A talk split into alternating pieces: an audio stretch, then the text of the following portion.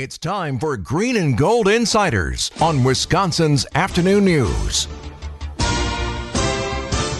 All right, we are joined by ESPN Milwaukee's Homer. You can hear him 5 to 6 on ESPN Milwaukee. He is also the voice of Marquette men's basketball. Homer, thank you so much for being with us. I'm not happy to be uh, talking about the Packers, but I've figured them out now. Whenever you think they're one thing, they're the exact opposite all year. It's kind of how it but works. I don't know what to th- think about them now. Now do I? I still have confidence in them, but I'm afraid that's going to be scary again. You, it's got to be to where I think they stink again. Then they'll probably win the remaining games. No, no, no, no, no. Homer, No? You, this is with a young team. You go up two rungs of the ladder, you come down one. You go up two, you come down one. And if they follow that logic, they'll be in the playoffs. What's the problem here? Well, no, I think I believe, still believe they're going to be in the playoffs. But I mean, how how did they lose that game? The Giants are horrible, and it took this combination. Even though the Giants tried to give them the game with the fumble by Barkley at the end of the game, they still couldn't take advantage of it. I mean, how many mistakes? Forgotten about this game is how many mistakes the Giants made. Here's what I ask you. All right, Uh, how many times in the game did you think? Man, the Giants really stink. I'd say there had to be at least five, six times.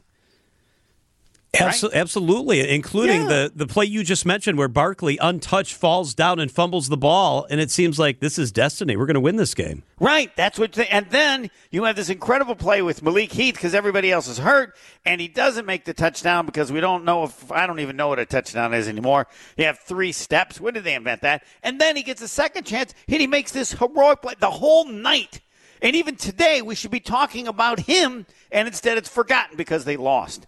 And I, I'm I'm using today to decide whether I need to give more credit to Tommy DeVito. Like maybe he's better than I thought because again, early in the game, how many times do you think that guy couldn't hit the water from the beach?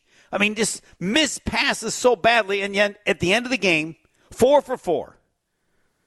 He has 105 yards in 39 minutes, 38 and a half minutes, and in the final minute and a half, he goes 53. I mean, it was it was so easy for them to get the field goal. That's the part that hurt. It wasn't like, well, they didn't even have a third down. In four plays, they went 53 yards.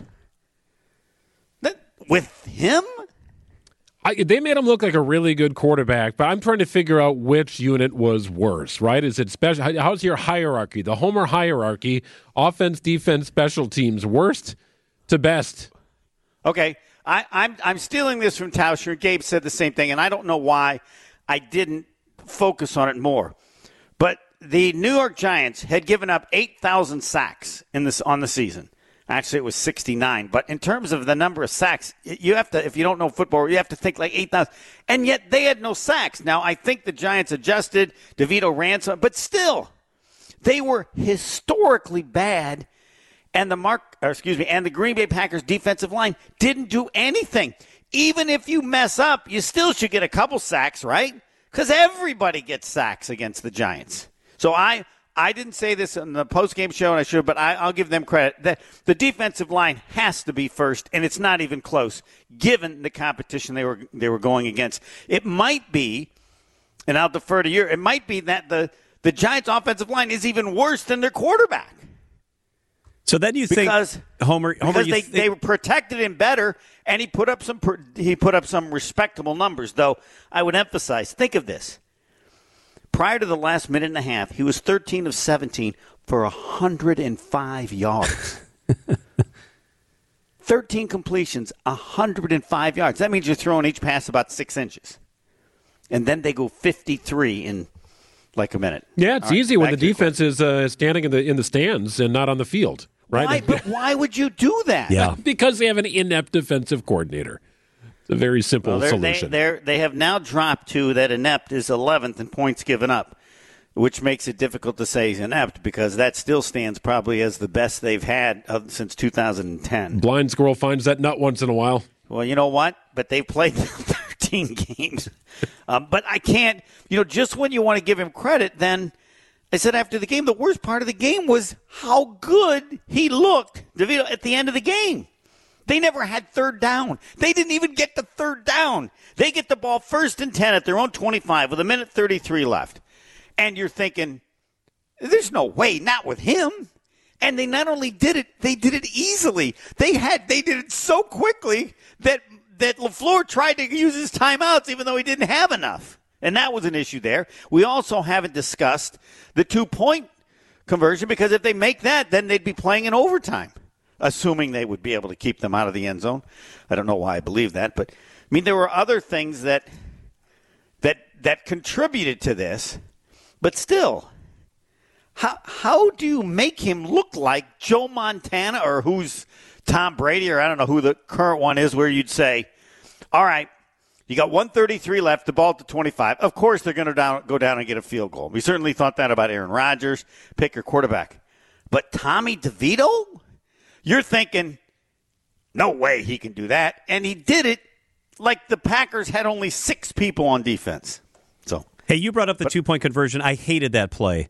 That yeah. was like the sixth or seventh time they ran that same play. The two attempts before that, when they ran that little sweep or whatever you want to call it, went for no yards, and everybody right. knew that play was coming. That had no right. chance. The part I didn't get, and I, and Greg, I, I mean, I, the, I you, this is where you kind of have to watch the game. But they've run the reverse. But on this one, it was like there were three three offensive linemen there. When you're using that play, it seems to me you isolate. You try to have the person free from everybody else, so that all he's got to do is beat one person. If the people blocking don't do it properly, then you now have three or four defensive players to stop Reed. I don't. I don't think when they run that reverse or however you want to call it, the, the, the that that they do it with that many offensive linemen. Am I right or that, or that's just how that play looked odd to me? Usually, it's he's out there alone. Maybe there's one guy if he beats him, or sometimes there's no guy. But there were what was it? Four offensive players against four defensive players around him at that time when they're making running that play. All right, so we'll paint the picture here, right? The Packers have just taken a one point lead. They're going to go for two in the final minute and change of the game to take a three point lead. Right. Therefore, the Giants would need a field goal to just to send the game to overtime, right? They need a touchdown right. to win it. So we're going to go for right. two here.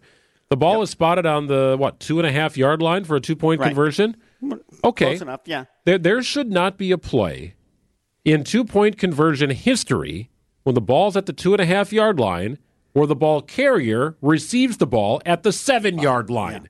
That yeah. should not exist torch that, light it on fire, get rid of it, eliminate it from your playbook What do you have to call a two point conversion play. That was awful. God awful. Yeah, no, I don't. I, and, and what I do appreciate LaFleur saying, yeah, it was a bad play. Well, this, yeah, good one, Jack. Is, yeah, well done. Nice. Eh, well, no, everything's a bad play if it doesn't work. I mean, yeah. I'm I'm just the worst person in play calling because I just I just don't see enough of other people acting like it's just obvious that these were just horrible plays, uh, play, calls played. But I'm assuming that they ran that play because they were missing people. That I don't know that they would have run that play if Wicks had still been healthy. It's it's not a defense, but I think it's. I just can't think that that's a play you would run unless one or whatever you had done, you couldn't do anymore because everybody wasn't there. But still, I, I, uh, it's that simple that if they just make that two point conversion, that they might still be yeah. playing. Do you, unless you just think so little of Joe Barry, you go, um, they they'd have probably got it in the end zone, and it's hard to dispute that since they were down on the 22 yard line with still like 42 seconds left. ESPN Milwaukee's Homer. Always appreciated, Homer. Thank you so much. I don't feel any better. Do you feel any better? No, not, not really. Not I mean, really. I believe, I believe they're going to be Tampa Bay. I believe they are. Yeah, that's because I still think they're good. I'm with you, and I'm afraid in order for them to be good, I have to think they're bad. You guys picking them to beat Tampa Bay? I am. Yeah, I, I, I don't know why, but I think so.